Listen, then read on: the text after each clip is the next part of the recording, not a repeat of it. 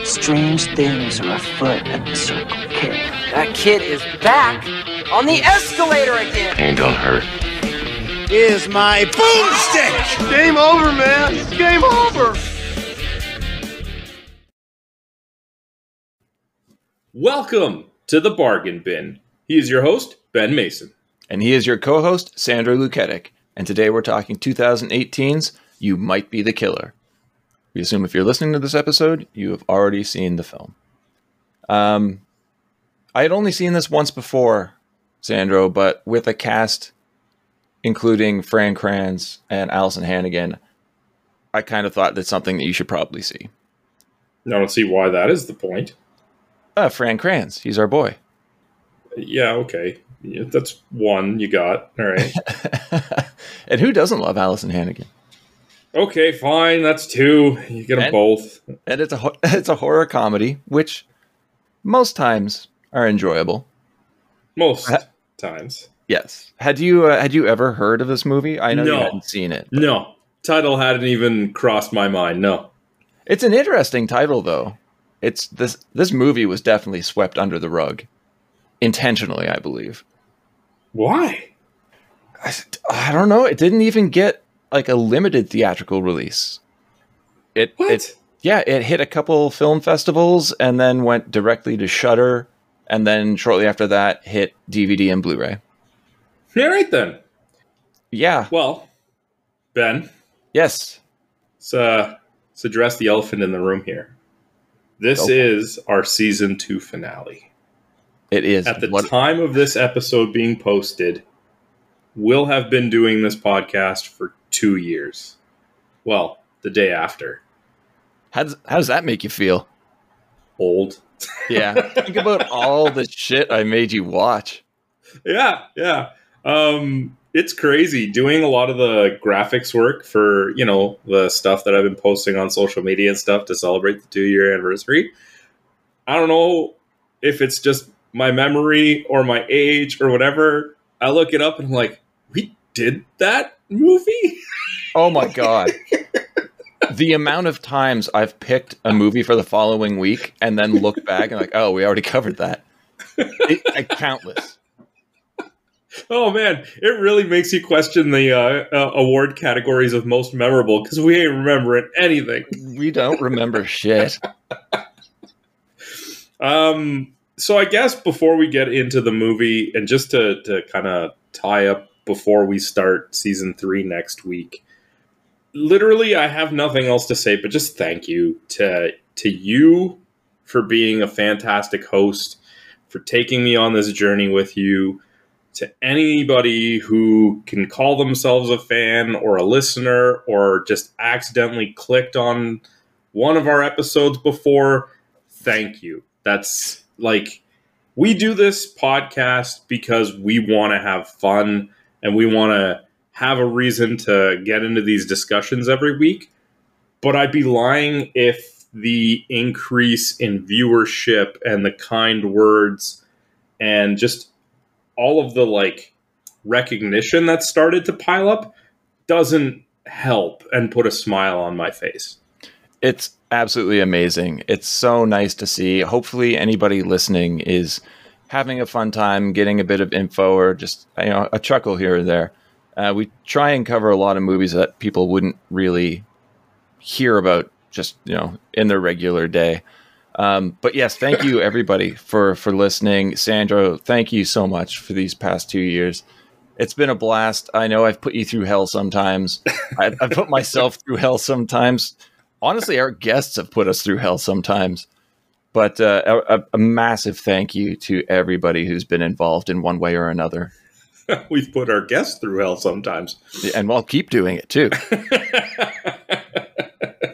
Apparently, nobody is safe. Stop that. I want to get guests back on the show again. All right. So, enough of that mushy stuff because this isn't the end by any means. Um, yeah, you really, really made it sound like we're on our way out there. Oh, you more than me, man. Fair enough. Any anyway, you want to play a game? yes, the game. This should be an easy one, I believe. Uh, yeah, it should be. So, I'm not even going to give you any precursors. Go ahead. All right, so we have Fran Kranz, Yes, sir. who we have seen in two previous episodes, I believe. Correct. Uh, Bloodsucking Bastards, Correct. Which again, if anybody missed that episode, go check it out. And if they don't want to do that, I highly recommend watching the movie. And Sandra's favorite movie we've covered, Cabin in the Woods. It is Uh, far from my favorite and far from my least favorite, but you know what you're doing. Uh, and I, it's weird to even bring this one up, but it'd have to be Keith David, right? Correct. And he's Yeah. really not even in this movie. No, that's why when I when I was discussing or like discussing, thinking about how I'm going to present this week's game, I'm like, do I say like one and a half? That's going to be too much of a giveaway. Is that really fair? But I figured you were going to get it anyway, so Yeah, and I think we only covered him in They Live Mm-mm, no, and The Thing. correct, correct. Both of them. I forgot The Thing. Uh, well, I mean, the thing is going back really far into season one. Yeah, Um, but both of these actors are making their quote unquote third appearance in this movie. Uh, and yeah, obviously, because Keith David doesn't really appear in the movie. wonder how much he made for like. I don't know. Maybe he's related to somebody and he was just like, yeah, I'll do one voice recording, whatever, leave me alone. It's got to be a favor. All right, all right. Let's talk about uh, let's talk about this movie that I can never seem to get the title right for. yes, you might be the killer You just might be the murderer. twice. The film opens with Sam, uh, uh, Fran Kranz, who's fantastic, absolutely fantastic in everything, uh, screaming in a forest, intercut with flashes of people being stabbed, and then he comes to rest on uh, a summer camp cabin. Um, okay, it's a way to grab you at the very beginning. Yes. But as the bloodied Sam runs to the cabin, there's like intertitle scenes that give us a tally of dead counselors, which is so far, quote, a lot. Um, it's bad. You know, you know I'm going to talk about this, right? yeah, I'm gonna talk about it too. Like, go ahead. There's this movie's already got issues, and we're It's- a few seconds in. It's been well documented on this show how much I dislike the whole and then earlier jumping to a different time. Um, it can be done well, and I will say I do like how they're not using timestamps but rather death stamps. Yes. in order to get you to piece it together. But I still don't like it. like, this might be one of the better examples of it. And obviously, it does get you jumping right in. But let's not kid ourselves. Like, the movie title gives away what's going to be happening, or at least is presumably happening. You don't need to do jump cuts um, to different times in this situation. No, you don't. And they, it's done way too frequently in this movie. And while, yeah, it's a nice little bit of originality in doing so, it, it's overused to the point where it's annoying. Although I will back up what you said, Frank Kranz is fantastic.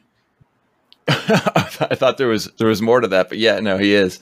And he I he, was thinking about he, he he proves it even in this movie.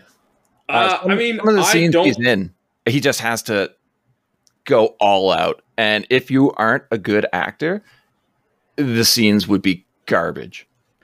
I, I don't think I've seen too much of his stuff outside of what we've done for the podcast. But like so far, he's three for three. And I'm going to say this now: his performance fighting with himself is, in my opinion, and I could be wrong because I'm not an actor myself.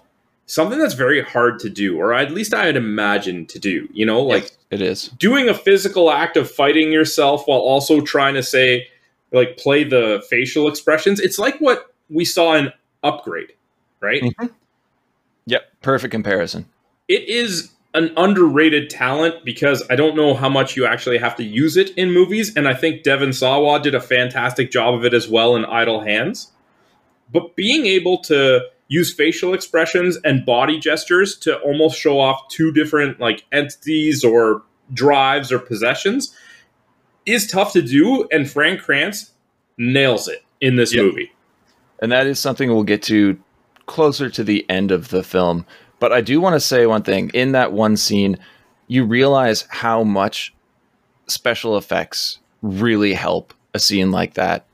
Uh, like minor visual effects, but sound editing really, really helps. Like you see the like the one shot of him with the visual effects, the sound editing, the uh, the fear and the struggle he's having trying not to put the mask on. And then it cuts to another counselor watching it happen and it's just deadpan shot no effects whatsoever and it, it's incredibly comedic. So yeah i'd say Fran kranz is amazing doing what he's doing but it goes to show just how much small tweaks can beef up a performance Yeah, he is a consistent highlight in this uh, movie in its entirety, and I apologize for derailing us so much. no it's fine very valid point It was going to come up at some time anyway. Might as well just do it now, get it over with. Um, once inside the cabin, he tries to call his friend Chuck, but the amount of blood on him won't allow his facial recognition to unlock the phone. I like that. I like that too. I got a chuckle out of that. And then he even realizes it and wipes some of the blood off his face, and it still doesn't get it. And then he's just like, oh, gathers himself and puts on a fake smile. Because this character in general is a happy go lucky character. And it's like, yeah, that's what the phone's going to recognize. Yeah. Right away, I was like, this is not bad. Oh, just you wait. uh, cut to Rings of Saturn, where Chuck, played by Alyson Hannigan, works. Uh, she answers the phone call from the panicked Sam, and we get uh, a mild exposition dump. That is So this is just Jamie Kennedy's character from Scream, right? more or less, yeah. Yeah. Much prettier, Yes. but it's the character. I love Alyson Hannigan, and I I think she's perfect for the role of Chuck. I think we both love her, and it's going to be a bit of a bias, but sure. Yeah, yeah, most likely. Um, Sam went off the grid and was running uh, his family's summer camp, but it's only been two days, and things obviously are not going well. Um, little little thing I noticed off to the side: uh, Chuck's mug is a horror mug with the quote "We all go a little mad sometimes" on it. I love Okay. it. I want want one of those. It's just a quote from Psycho, and that was reused in Scream. Um, so let, let's talk about the Rings of Saturn store that she works in. I love that store. It, it seems awesome. It seems like the kind of store I would go to. It's got board games and comic books and movies and just like all of that stuff that I like. And, and you're going to have to help me with this because there's so many scenes where she'll like walk by a row of um, like end caps for shelving units and there's like posters on them. Are these real? Are they made up? Are they references to other things? Because like I'm stopping it and watching it and I don't know it well enough, but I'm like, are there any references here that I should be getting? Not really, no. Um, Oh, boo. yeah, I know. I wish. Uh, one seemed familiar to me, but I couldn't track anything down about it. Well, because at one point they're having a, a conversation, and it's almost like she like takes a focused look at one of the posters. It's like starving or starvation or something like that. Mhm. And then she gets an idea, and I'm like, I don't see the relation here unless this movie is supposed to be a reference to something that I'm not getting. Um, the the writers uh, kind of threw in in jokes into the script, but in jokes between just themselves. So yeah, that doesn't wouldn't work. be- I know it doesn't work. It's one of many things that don't work in the script. then you make me think, oh, am I missing something? Do I need to go look it up? And no, no, it's just there. Um, I, I want to ask you why um, why Sam is calling Chuck Because Chuck's the expert. exactly, knowing everything about horror movies. Yeah, I just said it's the Jamie Kennedy character from Scream. Yeah, but her reaction to almost everyone being dead is minor shock, which I found interesting, followed by the acceptance that this kind of thing happens sometimes, especially to camp counselors. I was about to say you can go back and look at my thoughts on it in our episode of Scream, but Mhm. we didn't have enough. Scream. That was an amazing episode, though. You all missed out. yeah, yeah, and you can't prove otherwise. we could tell people until the end of time it was the greatest episode we ever recorded. But you'll never hear it. It's kind of like Tribute by Tenacious D. Yeah. Yeah. I'm already loving the tone of this movie. Okay. Yeah. I mean, hey, aside from the like time stamp thingy, whatever you want to call it, Intertitle um, or intertext, yeah. yeah, whatever you want to call it. Although, again, a little bit of points for not using actual times or dates and using a kill count because that gives it a u- uniqueness. I'm enjoying this. Okay, there's intrigue as to what's going on. Frank Kranz is killing it. Uh, the premise is phenomenal. There's a little bit of humor. Like so far, I have nothing but positive first impressions on the movie. Yeah, like, there is some pretty smart writing here too. Like Chuck is quick to bring up that Sam's phone is obviously working, so why not call the police? Like that's a great point. But then we find out he actually did, but the sheriff is so old and doesn't work nights, so Sam had just had to leave a voicemail. Is there even towns anymore where the police department doesn't have other people to work like the night shift? But th- this is this is fantastic because they use a joke to cover up a, what would be a blatant plot hole. It's like, why aren't you getting in touch with the police? Well, I tried. Okay, moving on. Like that's great. That's fantastic.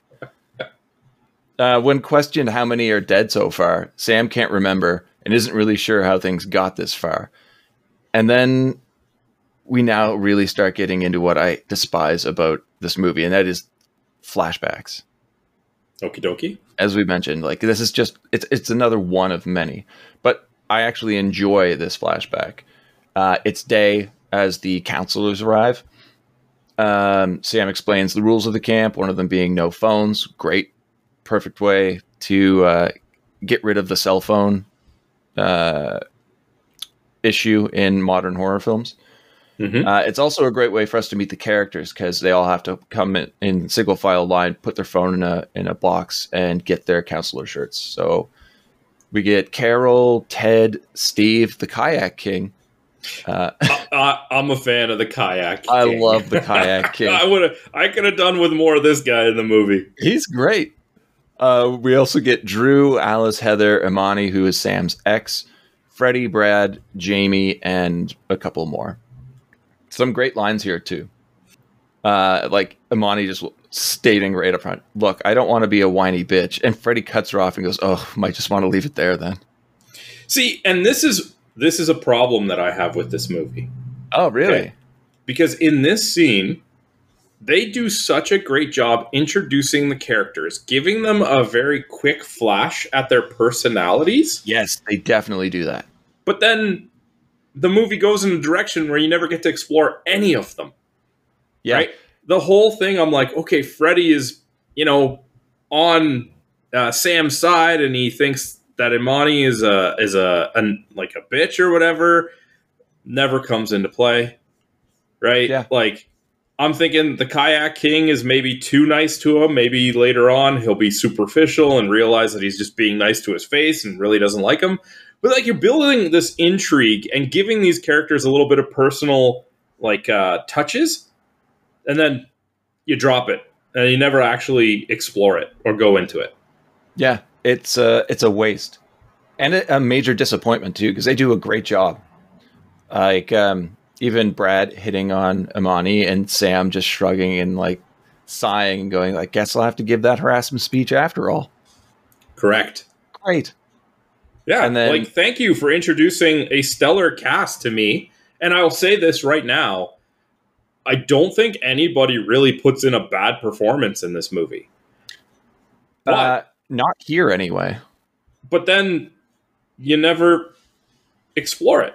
So it's That's like, just all it. right, why why are you tempting me with some personalities to to give it some depth? Okay, awesome. Because like they do a great job of building up the characters with great performances. You want to see more of the characters, and with the exception of another scene or two, maybe they're fodder, and that's it. They're not given the well, well, opportunity. let's, let's touch on that interaction between Freddie and, and Imani, though. That never comes up. no, it doesn't. It's just it's it allows us to. um uh, I was thinking. Sorry, I was thinking Brad and, and Imani. um, because that all that does later is set it up so Sam doesn't like Brad. Yeah, which That's it. okay. I don't need a setup for that. That's fine. I mean, Brad's is a very superficial. He thinks Imani looks good, and he makes comments about that. Yep. But there's other stuff that's like a bit of an undertone to it, and you don't explore it. No, and I love uh, for the, Imani's character too. How like she's such a straight up I don't give a fuck character. She just changes into her camp shirt in front of everybody, and like that that is her personality through and through. She is very direct to the point. I don't care what you think. This is what I think. This is what I'm doing. Like great. And I mean, I think she might be one of the only secondary characters who maintains that throughout the movie. A personality, yes. Yeah, yeah. Jamie to an extent. Okay. Um, but Chuck goes about uh, her routine of stocking shelves while Sam's freaking out on the phone now in present time. Um, describing the killer, uh, great references from Chuck. How like Sam's like talking about how it's uh, the hideous and ugly. She's like Freddie ugly or Matt Cordell ugly. Pause, because even I had to take a, a second to think about that too. And then she's like maniac cop. And to me, this makes her better than Randy Meeks when it comes to the know-it-all horror reference. Uh, I also uh, that's m- another minor thing about the store. I love how the store's membership card is called the serial slasher card. Give me that. Sam begins hearing voices and notices that somebody is pouring gasoline outside of the cabin door. The gas is ignited. Sam hangs up, kicks a hole in the wall, and escapes into the woods. Uh, but here we encounter the killer. And did you want to describe the look? Um, wooden mask, zip up sweater. It, it's pretty plain. I think Yeah. the most character is in the weapon. It is. But before we get to the weapon, the look, it's just Sam with a mask on. Yeah, So you can now get might out of the title. And also that mask, which it look, is carved from a, a tree, looks like the mask from the movie The Mask. And I could never I, stop I thought so thinking too. At least, obviously, when it's not animated. yeah. What um you brought up the the weapon. What do you think of the weapon's design? I mean, it's pretty ridiculous. Like, I don't see any reason why that weapon would exist. I think it looks incredibly stupid and I hate it. Like, y- you know what I mean? Like, Jason uses a machete. We know machetes, they're around, but like, this killer would have had to specifically fashion this weapon. It's not the kind of thing that would just be on a store shelf, right? No, it's a, a, a machete with a modified alligator skull and teeth clamped on the top of the blade. So I was thinking about functionality too, because like once you swing and hit something, those alligator teeth are stopping you from going more than like an inch into it. But maybe I was I mean, looking too they much. They could also that. do a lot more damage because they're separating, but that requires more power. And Yeah. I don't know, do they actually imply that the mask gives him additional strength, or is it just literally manipulating his actions? Because I thought it did. And that's because there's a scene later on where Sam, with the mask on, kicks his way out of a tool shed. But here, without the mask on, he just kicks his way out of a cabin anyway. yeah, I think it's more just like in that scene that you're referring to with the tool shed. It's like it was just the mentality that he didn't want to kick himself out of the side of the tool shed before he put the mask on. So if he doesn't have extra power, people should be messing him up. He doesn't seem like the strongest guy. And He seems to have faster reflexes. And that's about it. Yeah, we're overanalyzing. Yeah, you're right. This movie doesn't deserve it. Um, Sam runs away and breaks into another cabin. Uh, Chuck calls him back and he yells at her for blowing up his phone while he's hiding from a killer, but it's shut down immediately when she tells him he should just put it on silent. Yeah, I love that first piece of advice. Put your phone on silent. And of course, Frank Kranz is like, yeah, of course I thought of that. And then, I mean, even just the way that he acts like he's fumbling with the phone to put it on silent, he's so good. He's great. And I want to say the best thing about this movie is the interaction between these two. Oh, for sure. Um, yeah, smart move on Chuck's part is the suggestion to look at the different guys at the camp and try and figure out who makes the most sense as a killer. Um, another flashback now, and the death of one of our favorites, Steve the Kayak King. Counselors all look to Sam to come up with a plan, and he's trying to, but he's having the worst time trying not to vomit. And again, this is more comedic gold. And he's fantastic in this, but why are these people turning to a guy who can barely keep it together to be like, "What's the plan?" Well, I think it's the uh, immediate reaction of he's the boss. What do we do? I think the employment hierarchy goes out the window once dead bodies start cropping up. Maybe so. Uh, it could be fight or flight, but I think a lot of people too are too scared to take uh, take the lead. Well, um, probably when they encounter somebody who's been violently murdered, so they're just going to pass the buck, and that gets to the person who's in charge. Um, but this time, Brad actually takes the lead, and the plan is get the cell phones and call the police. But the phones are missing.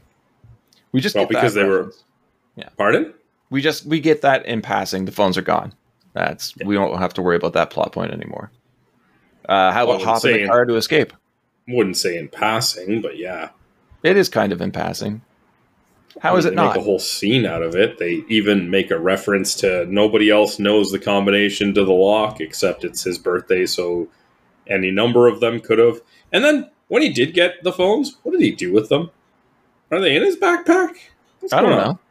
That's what I'm saying. Like, okay, you you you pointed out that it is referenced a couple of times, but with zero reason.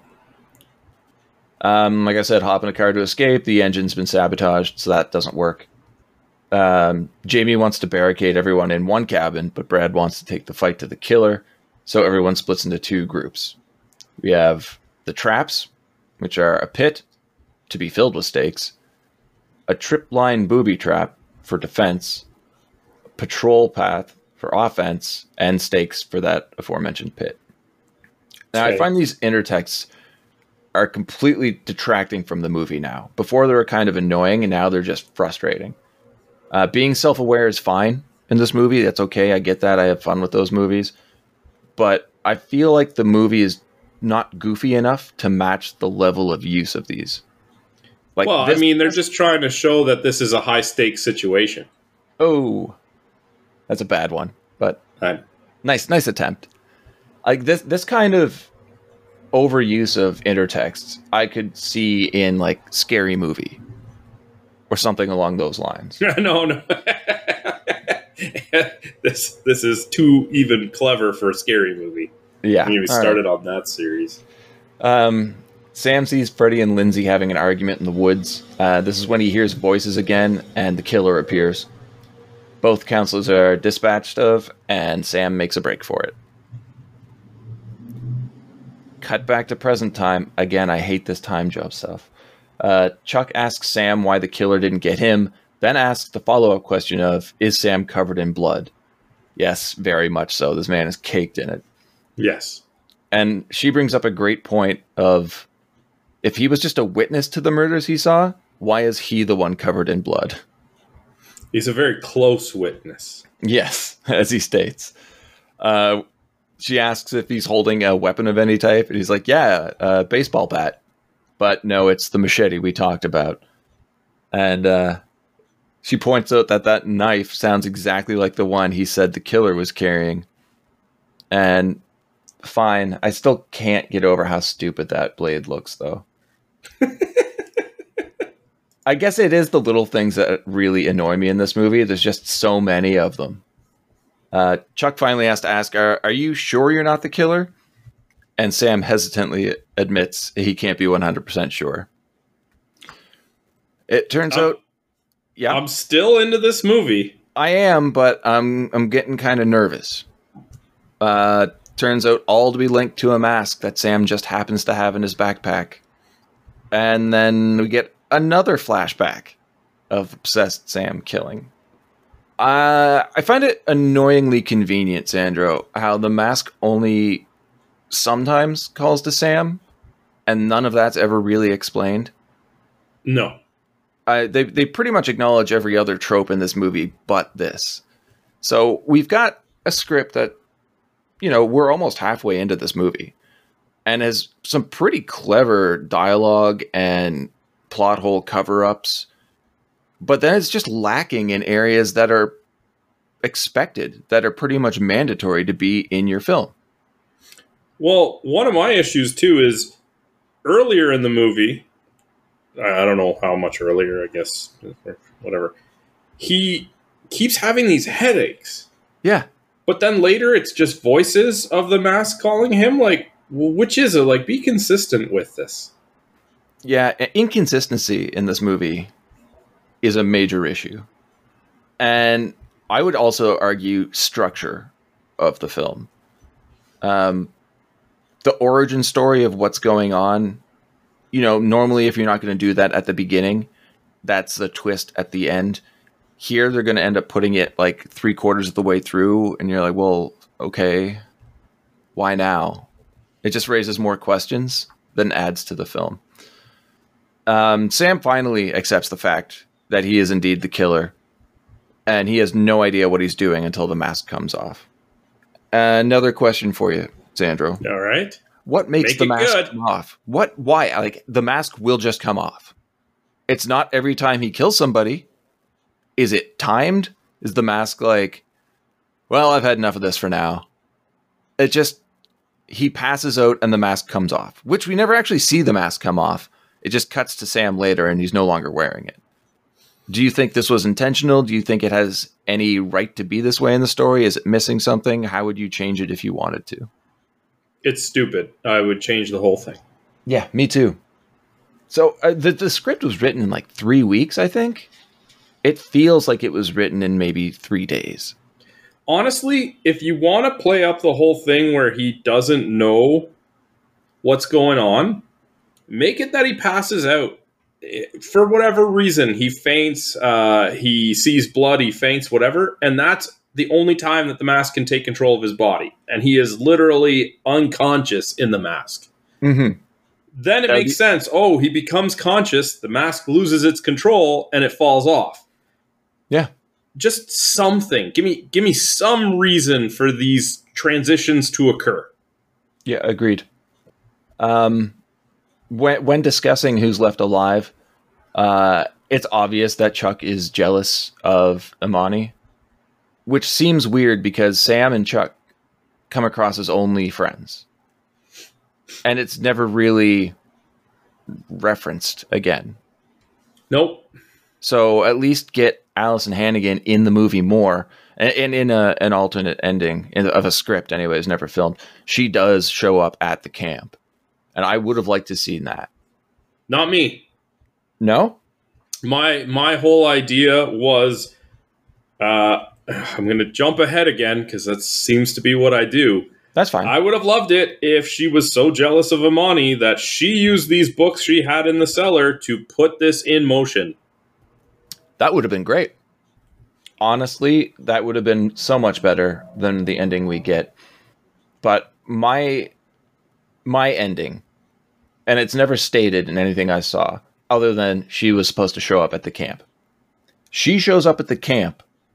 There's now two final girls. Sam kills um, Jamie, and then Chuck has to kill Sam. Tie this up. Just tie the whole thing up.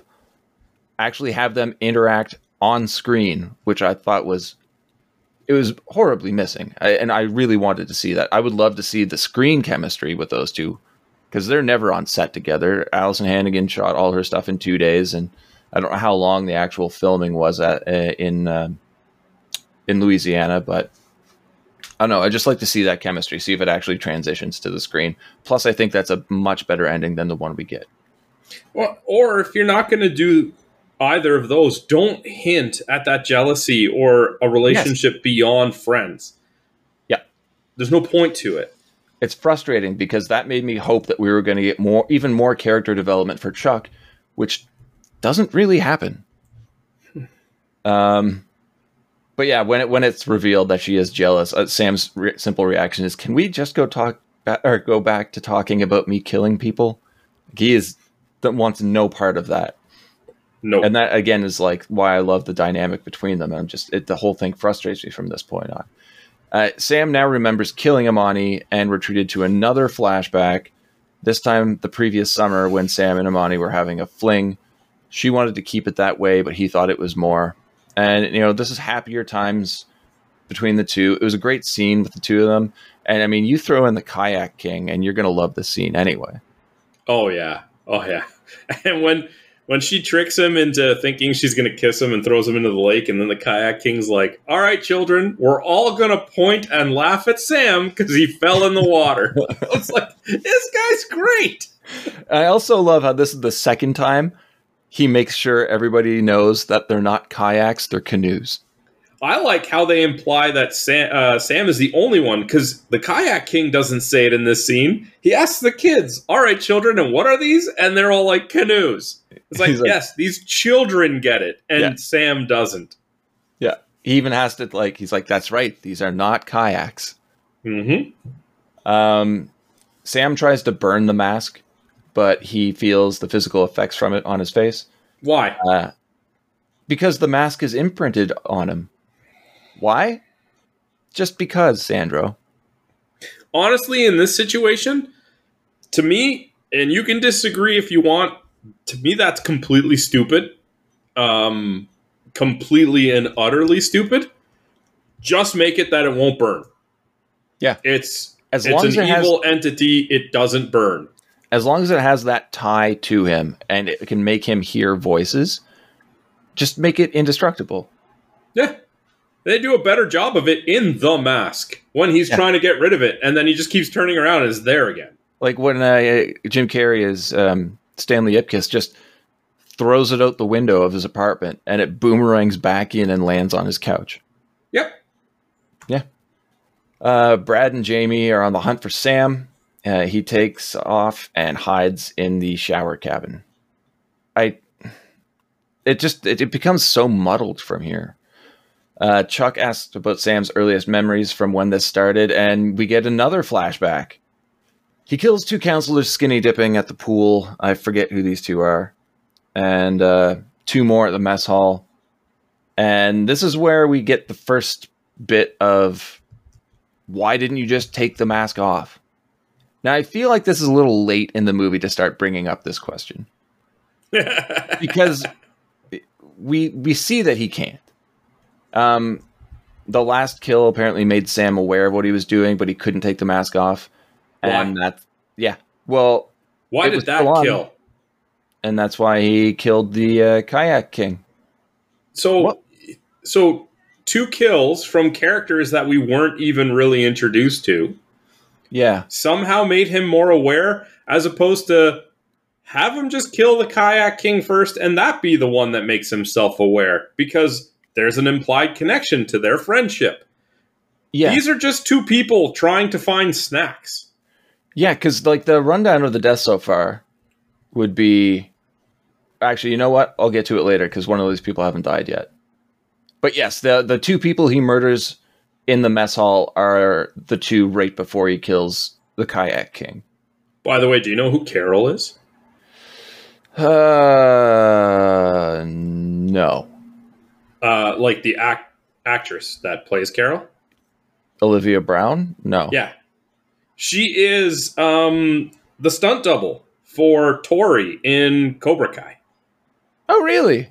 Yeah, I looked it up on IMDb. She's listed as stunt double for Peyton List. Huh. That's a nice little connection. Yeah. Uh, if uh, nobody caught this in uh, another mention anywhere in any other episode, Sandro and I marathoned all of Cobra Kai. Big fans. Check it out. Yeah. There- Um, that's a, there's no more to it than that. That's Yeah. literally it. Just Uh, Chuck brings up a really good point here of you found an evil mask and you put it on. What in God's name did you think would happen? Great question. well, I mean, he didn't, but Yeah, we didn't yeah. see that yet because But- that flashback's not for a while. No, I know, and that comes up in conversation again. But instead, Sam just says, "I don't need your judgment right now, Chuck." Um, I think it, it's good because this is how friends would actually talk, and like I said, the chemistry between the two it's it's very organic, but doesn't exist anywhere else in the film. Uh, but we're in luck because it's another flashback, Sandro. Yay! We learn how Sam found the mask. Finally, the origins here. Stories around the campfire lead to the telling of an urban legend involving the campgrounds. Apparently, many years ago, a dark spirit was causing people to murder each other, and a Cajun medicine man trapped the spirit in the tree. This is, is all over the fucking place. Uh, and then the horrors stopped. But years later, a woodcarver chopped the tree down to use for furniture and toys for the kids. But that day, he was compelled to carve a mask. Fine. Chuck immediately calls him out for putting on the mask while knowing the legend. So, continuing this legend, the woodcarver kept having nightmares. He decided to go out and burn the mask. While preparing to do so, he heard voices telling him to put the mask on. And that night, he killed everyone in the village except one girl who killed him with an axe. To this day, the mask has never been found, but is buried at the woodcarver's unknown grave. Which is a decent campfire story. I get that. I've never actually been able to partake in uh, campfire stories. I was never a summer camp kid, even though I wanted to be. Um, did you ever ever tell ghost stories and whatnot around campfire? No. So maybe this whole thing is lost on us, but I really enjoyed it. Uh, what found what I found really stupid though is how giddy this made all of the counselors. So they just get up and run into the woods to find the mask. It's Yeah. a legend. Obviously, it turns out to be true, but how old are these people? I don't know. Yeah. 50? Well, mm, come on now. I'm guessing 20s, varying levels in the 20s. This is completely unrealistic. No. Much like the movie, I mean, I can't, you know, find them guilty for that, but it just doesn't really seem to fit. I did not partake in campfire stories as you had suggested. But if I heard one of these, my first reaction would be like, oh, that must be real. Let's go look for it. Exactly. Especially running off into the forest at night. Especially after like the jump scare from the kayak king right after. It's like, oh, okay, yeah, you were setting us up. Yeah. Why would I pursue this as a real thing? And I, I do have to say, there is one thing I, I did get out of the flashbacks that I enjoyed, and that's the Okay. opportunity to see the kayak king again. he's so good. He doesn't really do anything, but his like he's just such a happy guy. Like you can't help but smile when he's on screen. yeah, he's got a presence. Yeah. Um somehow Sam and Drew stumble upon the grave, but Sam knew exactly where the grave was, yet somehow didn't know the mask was there. Yeah, I had a real problem with this too because he, like, obviously Drew tricks him into going to the grave by saying she'll meet him there, and you know, derpy derpy derp. He goes there and leads her to it, and he does mention like, yeah, yeah, like I've been here many times. His family owns the place. That's not surprising, but this mask is like an inch under some brush. It's not buried deep at all. If you've Yeah. been here a number of times, I find it difficult to believe that you didn't find this mask before. And that's The where my second ending starts coming together. Yeah. The the little effort it took to uncover the mask, it was leaves and a bit of topsoil. If that had been there for years, a single rainfall would have washed all that away. Yes. So when he says, I've been here many times, in order to suggest that he knows where it is, to, to not have found the mask, makes me start thinking, oh, it was planted there. Yeah. That would make more sense, but no. And what what is the deal with Drew? Like I don't know. the very beginning, she she's flirting. Well, the very beginning, the day the counselors arrive, she's heavily flirting with Sam, and like here as well. That's it though. Well, well, yeah, because Because- she's dead. She's dead. yeah, I get that, but I can tell you why the flirting stopped, my friend. Yes, but Sam's character wants nothing to do with it. So all of the character we get from Drew is that she likes Sam. That's her entire character. Uh, next, we get the reveal that Sam wearing the mask is actually Drew's fault. Hence, why the flirting stopped, as you said, because she was the first victim. Correct. So far, the orders of the deaths that we have Drew, the Skinny Dippers, who I think were Ted and Allison. I Uh, don't think it matters. yeah, I really the, don't.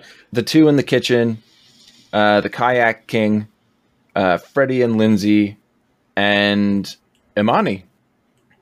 Uh, can can I just say though, uh, Fred's death at the pool is probably my favorite one in the movie.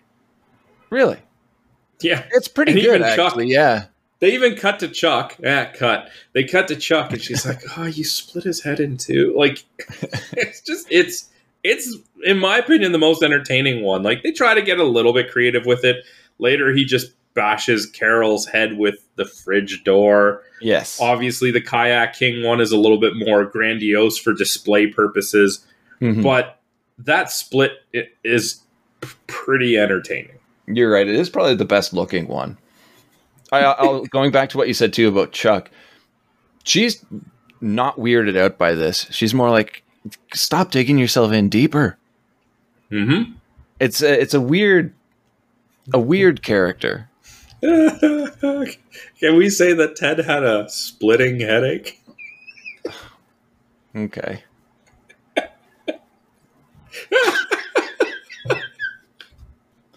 well, I'm gl- I'm glad someone's laughing, even if it is the person who made the joke. Hey, uh, was it Allie who Yeah, was standing so. next to it? Yeah, She enjoyed it. I don't understand what your reference is there. Well, the image left her so that the next thing she was just breathless. Fine, Sandro.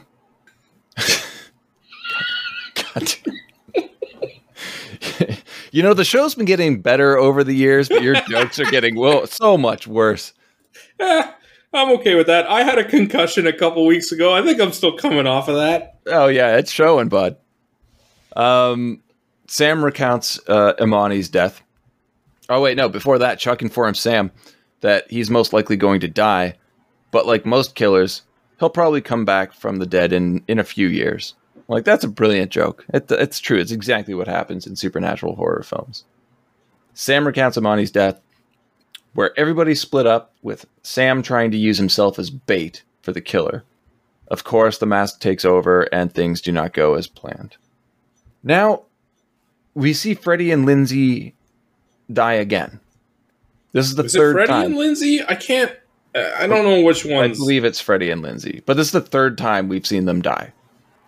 And again, I I know I've said it before, actually twice. So here, third time. It's kind of suiting. We recap everything in this movie too frequently. We yeah, don't you know, you could have done a very, very brief, quick montage of a bunch of the scenes showing that Sam wasn't actually standing where he was in all of these scenes and do it as one quick take, not do it multiple times. Exactly. This movie is a little bit more than an hour and a half, and I think It we're getting a lot of this long. Yes, it feels, feels padded. really long. so heavily padded. I think if you were smart, you could re-edit this down to a short film, and it would be flawless. And Uh, that's really frustrating. Well, maybe not I flawless, disagree. but it would be much, much better. I I think that the biggest issue would still be there. Uh, I'm curious to know what you think that is. The ending. Yeah, that's fine. Imani tries to lure Sam into the stake pit, but instead gets choked out and thrown in the pit herself. And this is one of many times where Sam blacks out, only to wake out where wake up sorry, wake up without the mask on. And he sees Imani's corpse, which brings us back to the very beginning of the movie. Again, at this point, I'm just angry. Um, Chuck warns Sam about Jamie. She's the final girl now and will be the one who kills him. Oh, I wanted to mention the girl that dies after Imani, quote unquote, dies. Go for it. I don't remember her name because It's a swift. I don't think it's relevant. But the blonde girl who earlier was saying that her future plans were to just marry a rich guy. Oh yeah, Seeing Imani get thrown into the pit, decides that her best course of action is to shout Imani so that, you know, draw attention to herself yeah. and then run head first at Sam for him to slice her head off. Mm-hmm. Like, what was your plan here? Well, she's a very stupid character. That's already established. But Like- again, it's too goofy. It's too goofy for this movie. You want to see how to do like stupid kills? Go, go watch Tucker and Dale, right? Like Yeah, th- exactly.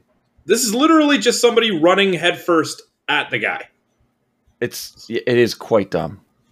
Much like Sam's idea to jump on the mask to smash it, okay, this is a completely stupid idea because pays off. he couldn't he couldn't set it on fire. So he he's like, "Oh, I have an idea." And I'm sitting here thinking, oh, he's going to have some grandiose idea. It's Yep. going to be genius. He's going to get rid of the mask and it's literally to just try and put the boots to the mask, which of course knocks him over and does nothing. Oh, it's great. His feet just slide off of it, and he face plants. And this is where we get some of his uh, uh, um, more physical acting that I think is just phenomenal. His physical comedy is great, and this is where the mask calls to him again while he's on the ground, and it's all of him struggling not to put it on. Uh, he does great. I, I can't really think of many actors who I believe could pull this off. But then again, I guess how many have I seen really try? But this is Kranz being used perfectly in the role. Yeah, I think the only people that I saw having this type of fighting with themselves, acting against themselves, were the two examples I brought up in Upgrade and Idle Hands. Um, Yeah. Beyond that, it's not used too often, to my knowledge. Um, I think the only time I've seen a be- seen it better or done better, sorry, is um, uh, Bruce Campbell in Evil Dead Two. Oh, I guess there's also Jim Carrey in The Mask, which we referenced earlier today too. Mm, yeah, I mean, going for a different style entirely, though. yeah. Brad rushes Sam with the bat, but by the time he reaches him, Sam already has the mask on and easily kills Fred. I kind of dug this kill too. Completely I- unrealistic, but the single slash that lops off both of uh, Brad's arms. It had a very similar feeling to the blonde girl in that, okay, yes, Brad has a weapon and it's his And was- hands that get cut off, but like, He was trying to. He was running at him with a reason, at least. yeah, but like, you don't swing a weapon with your hands in front of you where they would have had to be for that cut to make sense. You would have been winding back or something. It just doesn't Yeah, it like would have to be an overhead swing. like what are you you running at him like you're pushing a shopping cart? Yeah, like I'm saying, it would have to be an overhand swing, and on like the downswing, Sam would have had to shuffle to Brad's left and then lop his arms off from that angle. That's the only way that would make sense. Mm-hmm. Um, a still living Imani appears from the shadows. You think she would have tried to like help, but no. She catches up with Jamie and says she was playing dead the whole time. It that must have been the shittiest stake pit ever. Cuz she goes right into the middle of that thing. This movie is now fully off the rails. Yeah, it is. Uh, Sam catches up to them and they barricade themselves in a tool shed. They arm themselves with a shovel, and when Sam eventually gets inside, they knock him down and lock him in. In no time, it seems, Sandro, the mask has come off and Sam's back. He tries to explain that the mask is the culprit, and he he himself needs both of them to stay alive, so he can too. Because if they're both living, then there's no final girl, and he won't be killed. Now, I, I like his reasoning there, obviously flawed for horror tropes, but the way he delivered his lines in this scene fully convinced me that at some point he needs to play Shaggy from Scooby Doo. I If mean, he had the look down in Cabin in the Woods. Exactly, and that was definitely an homage to the character. But seeing, like, knowing now that you've seen him master the look and he can do the voice, give me that. I don't care who else you cast in the rest of that movie, that will be my favorite Scooby Doo movie of all time. Uh, Sam calls Chuck so she can explain to the girls what's happening, and we get some great dialogue that I love. of Chuck saying, I called the sheriff near town. And Sam responds, You did? Great. Chuck's like, Yeah, I left a voicemail. He's like, Oh, God, he should just retire. Yeah, it's like it's a nice little callback. Yeah. Uh, again, most of the enjoyment I think both of us are getting from this movie is in the bits of dialogue that overall are pretty meaningless. Um, Sam breaks down the situation. Uh, he cannot. Oh, sorry. Chuck breaks it down. Uh, Sam cannot resist the mask's power. The girls run into the woods as Sam kicks through the wall of the shed and pursues. Uh, interesting here that Imani turns on Jamie because she needs to be the final girl in order to survive. I Uh, didn't I- like this at all. I, I like Jamie's response, which is smash her in the face with the shovel and decapitate her while she's on the ground. Completely out of a- character, which makes no sense. But there's no way we could have predicted that coming. It's at this point where I'm like, oh, Jamie planted the mask. She's like a descendant of the one girl that survived or something. No, So- I'm thinking too too much about this. Well, this is just another example of where your hope failed you. I'll just leave it at that. you can't. No, I'm not going to leave it at that. You can't dig into some of these movies as we've discovered because once you do, you can't stop watching it with a critical eye. There's no way. You can't just sit back and enjoy it. The thing is, I really wanted something like in So I Married an Axe Murderer, where What, we like, a- later you wanted a good put the movie in it. Um, no. Um, where we later found out that it wasn't who we thought it was. You know, there's a lot of convenient cuts where, uh, say, going back to earlier when the kayak king is killed and the mask falls to the ground, we don't know why it comes off, but there's like a delay before you see uh, Sam kind of almost emotionless, expressionless pick it up and put it in his backpack, right? I'm like, this is where the writing has to be so clever that we find out that he's been manipulated the whole time. And no, no, we don't get that. Yeah, I mean the title alone too. If you if you change the movie a bit, much like you were just saying, uh, the the title of "You Might Be the Killer" implies, yeah, you might be, but you're in a group of camp counselors where everybody might be the killer. So having that that twist that oh he actually wasn't the killer, not only works with the story, but the title also plays into it and makes a bit more sense. Well, you have to do it one of two ways. One, you have to either subvert expectations and have it be that it wasn't him all along, Mhm. or play up the not knowing that it's him for much longer into the movie because that title has me going into it thinking there's going to be some sort of twist and there Yeah. just isn't. it's completely misleading and is only like it appears in the in the script for sure. Okay, used once by Chuck, but for the viewer, watching a movie called "You Might Be the Killer" and then finding in like five minutes into the runtime, no, no, he is the killer. You are the killer. Yeah, Well- it happens way too early. Yeah. Um, Jamie asks Chuck what to do next, and Chuck regretfully tells her that she has to kill Sam. Um, more great acting here from Kranz. Kranz? Kranz. seeing him, seeing Imani's body brings him back somehow, and he forcibly removes the mask, planning to bury it at the woodcarver's grave in hope of stopping the curse. Um, what do you think about him removing the mask here? Nope. Nope. I'm not accepting that the power of love overcame the mask. No, me neither. I do love seeing him try and pry it off with the machete, though. That looked badass. Yes, and it's that also works so well because it doesn't work. Yeah. Right? Um, but no. No. Um, Sam encounters Jamie, who reluctantly agrees to help. Uh, at the grave, the mask compels Jamie to put it on because Sam wants nothing to do with it. He won't even look at it. He just wants her to bury it quickly. Um, now possessed, Jamie kills Sam with the blade. Sam's phone rings and Jamie answers, telling Chuck that it's all over and hangs up. She walks away from the grave, keeping the mask in her possession.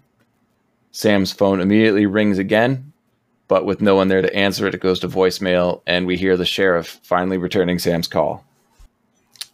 I kind of like how it was a setup for us to think, oh no, the sheriff's too late. He's responding too late. He was going to come. But he plays Sam's call off as just a bad joke so he was never going to show up anyway. Looking into it a little too much, but I I, I, I kind of like that. And yeah, I still wonder how much they paid him for this cameo. Oh, Keith David. Um, cut to two years later, Sandro. Chuck is working her shift at Rings of Saturn. She answers the ringing phone and smiles to herself when she hears the panicked voice of Sam, who has now come back from the dead.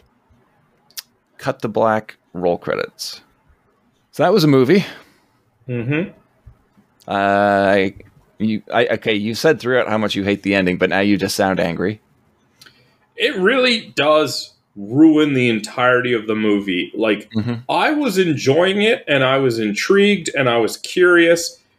Yes, part of it might have been my hope ruining it for me by making me believe that there was going to be some sort of twist here. But I wasn't disliking the movie despite its flaws Mhm. until the ending sequence of events. I- I think as soon as Imani turns on Jamie, everything after that is just garbage and Yeah. ruins what was, in my opinion, a fantastic premise. Yeah, I mean, going into it, you see the names Fran Kranz, Alyson Hannigan. It's a horror comedy, interesting premise. I found after the first third, I started questioning if this was actually good. And then I started questioning it more and more as the movie went on. And then, yeah, by the end, it was pretty rough. I genuinely think that any sort of twist ending, whether it was Chuck had set it up, or Chuck shows up like you had said, or Jamie had set it up, or hell, even Drew had put the whole thing into motion, just something would have made it better. Yeah. There are a lot of different ways that you could improve upon this movie. And th- honestly, they should have. you don't put the viewers in the eyes of the killer like this and actually build hope that he's going to somehow overcome it or anticipation for it to just end on such a flat note where it's like yeah all right exactly what chuck said happened and he's dead and that's it right like And the biggest slap in the face with that ending, for me anyway, is how we just see Sam's corpse laying face down, eyes open. And you're like, well, this is a comedy. By far one of the best performers in this horror comedy. Seeing his lifeless body there was such a fucking downer. It, it really did feel like a slap in the face to anybody who was supposed to enjoy it. yeah he he carried this movie N- I mm, not alone. okay But- he did the heavy lifting Yeah. Oh, 100%. You cannot deny that. that. The majority of screen time he had to and he did a great job. Um let's um let's talk money. I'm curious Snake like looking at what this movie presented us. At like star power if you want to call it that, setting like even the times it was filmed. There's a lot of day for night here. So I feel like they didn't really have to film for that long the for the most part this really does take place over a single night. What do you think the budget for this movie is? I can't imagine it's very high. Um, there's minimal effects. Uh-huh. Uh, the mask is just a piece of garbage wood, for Christ's sakes. Um, horrible set pro- uh, set design, horrible props. Yeah, I mean they used a real camp, so they didn't have to build any of that stuff. Two million. Uh, less actually, uh, one point three five. My first guess was one million. I should have stuck with it. Yeah, and I don't think they really needed that much money for the result that we got. So I'm guessing Hannigan and Kranz just had, you know, a high price. That's that's all I can really think of here. Um, and the worst part is we we we just don't know how much it made because I do. can't imagine that it even made back its money. I no, I don't think so. I don't even By today's day and age, that is a nothing budget, even still. well, especially with no theatrical release. And like I said, it went right to streaming after that, before being released on home media. Uh, the DVD and Blu-ray sales, at least domestically, brought in six hundred and fifty thousand. but I don't know what the digital distribution deal was. Sometimes they're quite good, especially for exclusivity. Um, and I mean, you can sell it to different platforms in different regions, right, and still make a lot of money. But I, I don't know. I feel safe to say that it it didn't even come close to breaking even. Yeah, no, I I can't imagine. Hopping And, and I, I hate to say this, and I'm gonna say it, even though it's mean. It didn't deserve to make back its budget. that that is quite harsh. I I will disagree on that point. But uh, hey, making movies is a gamble now. Yeah, Uh, as far as reviews go, um, I think they're probably going to be a little bit better than you expect, but they're not great. So Uh, for I- this, IMDb, th- this is gonna be mid all the way through. My guess for all of them is fifty. uh, no, roughly, but uh, IMDb is five point nine. Um, the critics over Rotten Tomatoes pretty much the same with sixty percent. It's the audience score at Rotten Tomatoes that got me at forty seven. I would have expected them to be probably the highest. But uh, we've already discussed there are multiple issues with this movie, so it is what it is. Um, hop into awards. You betcha. So, So-. Who did you have for your least favorite character? Uh, I, I want to first state that this is not least favorite performance; it's character, Okay. and I'm going to go with Imani, played by Brittany Hall. Okay. Um, she was fantastic in the movie, like she was great, but we're not supposed to like her. At n- almost no point were we supposed to be on her side, and it that was just very clear for me, and that's how it came out. Great job on her part, but uh, least favorite, just straight up. You? Same thing. Yeah.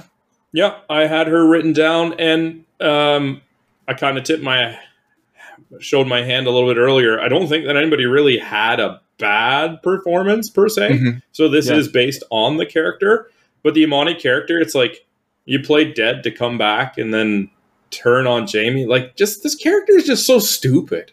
Yeah. Right? Like, I don't, I don't get the motivations for this character. You play dead, just get out of there. Well, Like- this it's covered uh, at the scene that we spoke about where the the counselors are being introduced. She is all about her and doesn't care about anybody else So why is she going back then? hide in because the pit until the coast is clear and then get out of there. yeah. Well, they're 25 miles away. I don't care. I'm taking those chances over what's going on in there. Yeah, it doesn't take long to walk 25 miles. Um, and and let's be honest, you don't need to make it 25 miles to get away from the killer. You just need to get far enough to get away from them. They lose sight of you, then you have the time to make the rest of the journey. Exactly. Uh, favorite character? Ah, come on. Do you even need to ask? Well, I think we have different ones. Oh, okay. Uh, well, for me, it's Fran Kranz as Sam because he's amazing in everything he does here. Uh, best performance in the film, no doubt. I mean, we've never seen him do a bad job. We've actually never seen him do a less than excellent job before. Fair enough. I think I was leaning more towards the performance than the character in this one. Yeah, I but mean, it's you can. because of the performance that made me want to see more of this character. Yeah. Um, before I get into my favorite character, with the ending of the movie that we got, that like two years later, would you want to see a sequel to this movie? Nope. Yeah, me neither. Which sucks, right? Like bring Yep. back Fran Kranz and Alyson Hannigan in another horror comedy. Normally, I should want that. I would have no faith in them doing that well. Yeah. Not the not the performers, but have no faith in the filmmakers making that sequel at all any better. It's too broken. Um, but yeah, of course, my favorite character is Chuck, played by Alyson Hannigan. No, I'm not surprised. I mean, you take the Randy Meeks character, make them Alyson Hannigan, and add humor to it. Fuck, I'm sold. That's great. Yeah. So I, that shouldn't surprise anybody yeah. listening. Good old predictable Ben. Thank you. hey, I can't argue it. She's clearly second best performance in the movie, in my opinion. Yeah. Uh, and I don't even know if I'd say second best. I mean, like like one A, one B, right? Yeah, that's fair. I it, I I could go with that. I guess But I'm not even remotely surprised that you picked her because nobody Yeah. should. no. Uh, what did you have for your favorite or most memorable line? Um, of course, it's an exchange between Chuck and Sam. And it's where they're trying to figure out who the killer is and what the motive might be. And she's just going through a list of them, and you're getting his random, like, quick witted reactions. Um, it was the second one. She's like, or is it a parent who's looking for revenge after a counselor let their kid drown? And immediately Sam's like, Jesus, I hope not. It's great. Like, uh, he has made me laugh repeatedly in this film. hmm and He it's all it. timing. You? Uh, I also had an exchange between the two of them, but the line actually goes to Chuck being the one to deliver it. Mhm. And it is uh, much earlier in the movie, but when Sam says, everyone is dead, or almost everyone, and then Chuck says, whoa, I mean, that sometimes happens, especially the camp counselors. Yeah. I mean, it's just, it's such a good, like, tap the nose moment, but it's also delivered really well. Yeah. It's just good. Yeah, you can tell who the seasoned performers are in this movie. Yeah. Um, memorable scene? So for me, it is the scene where Chuck is explaining the final girl concept to uh, Sam just before he tries to jump and stomp on the mask itself. But Yeah. when she's going over, you know, how it's going to be Jamie because it's the purist, and he's, well, do they, does the killer ever get away? And she's like, no. like, this just exchange is fantastic. And she's even like, "Oh, what did you do all those times we were spending thousands of like horror movie viewings, like not paying attention type thing? It's like, I- again, it's also alluding to this relationship they had, which they don't investigate far enough. It has both of their charisma and their chemistry there. It's just a phenomenal scene. Yeah, it, it is good. You could tell too. It is a scenario where it's like two longtime friends, where one obviously has a crush on the other one, and the other one is completely oblivious to the scenario. Um, Although that element is pointless if you're not going to investigate it further. But Yep, agreed. It it one of many problems we've already talked about that one. and Um, yours? uh, is also a major problem in the movie, and it's Okay. a, a scene we talked about um, from the very beginning. Well, not the beginning. I guess it was slightly in. It's the character introductions at the camp of the Okay. counselors. Yeah. Like this is an amazing setup, which made me believe we were watching a very competent horror comedy, and like they actually value characters, and these characters have traits that are going to play off of each other throughout the rest of the film, or as long as as far as they make. it. Wrong. Yeah, exactly. Wrong.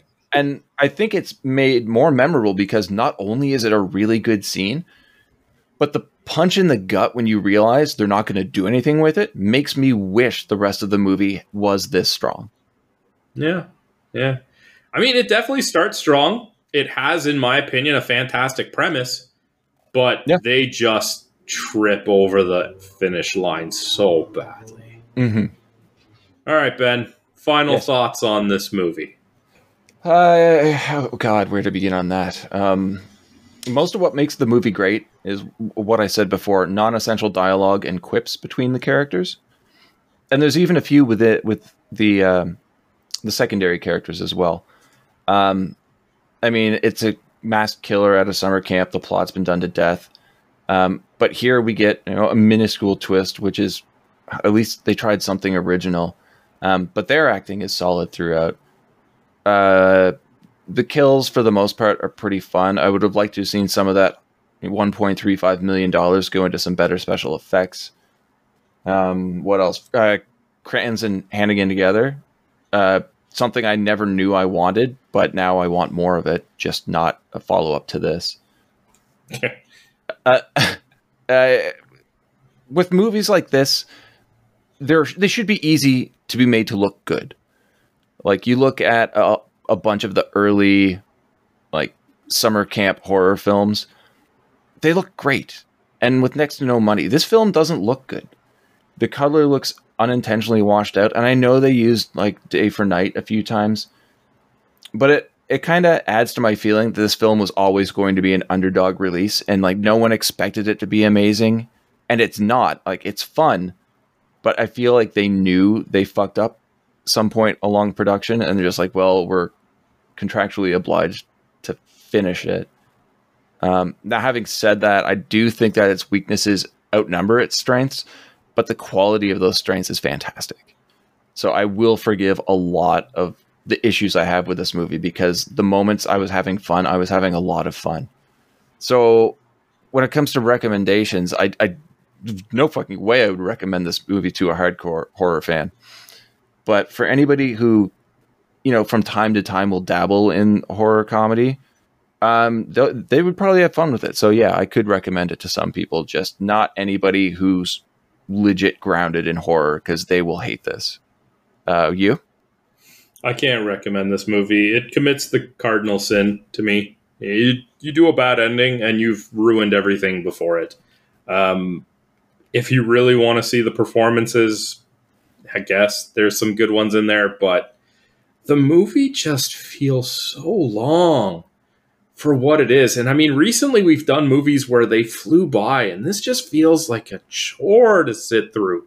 And that's that's in spite of these fantastic performances, I just can't recommend it.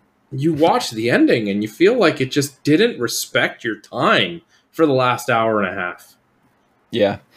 Uh, and that that kind of makes me wonder too about the lack of theatrical release. Can you imagine the producers sending screening copies to any theater chains, being like, "Would you be interested in showing this on two or three hundred of your screens?" And they just respond with, "No, no, no." It, it it I hate I hate to say it, but like it just doesn't respect your time. Yeah, it it can be tough at times. It can definitely be tough. If you watch it without a critical eye, you can be like, "Well, I guess it was okay. There were some really funny moments, but it's not the best thing I've ever seen." And yeah, you I'm go in, yeah, like, I'm confident the ending would have gotten me, regardless if I was watching with a critical eye or not. Entirely possible. Yeah, so, but you're a very critical person. yeah, yeah, and this one just didn't get it for me. I guess. Uh, yeah, and that's fine. I mean, they're not all they're not all going to win. I mean, you you suggested when you recommended it that it wasn't going to hit. So and see, yes, the reason why I, I thank you for reminding me. The reason why I picked this movie is because I knew once you looked into it that you were going to be excited for it. I knew this would cause some decent conversation because this movie should be a fucking banger, and it it just isn't. So it goes to show that you can have a strong cast, some decent writing, a bit of money, and still make a real rough film. Yep. But I'm making up for it next week. All right. That being said, next week is our third year, or at least yeah. the start of it. So I'm I'm hoping that you're gonna pick a good one. Well, yeah, I did. Uh, do you want to ask me, or am I just gonna get into it? I'm so afraid to, but what are we watching next week? We're starting off season three, year three, with an actual legit comedy. And we're going to return to somebody that we had fun talking about previously. Because next week we are talking 1994's In the Army Now.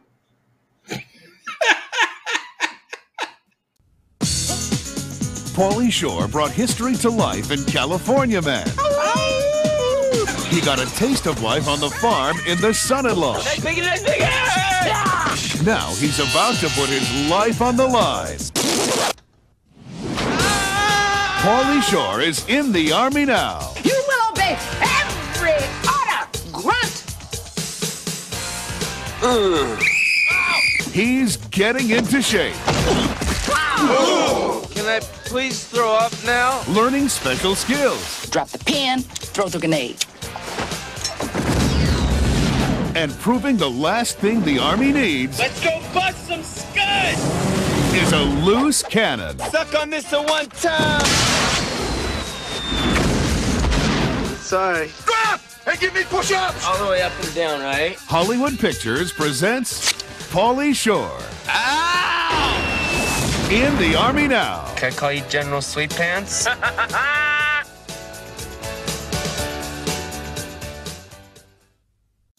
Oh, okay. Until next week, have a good one. All the best.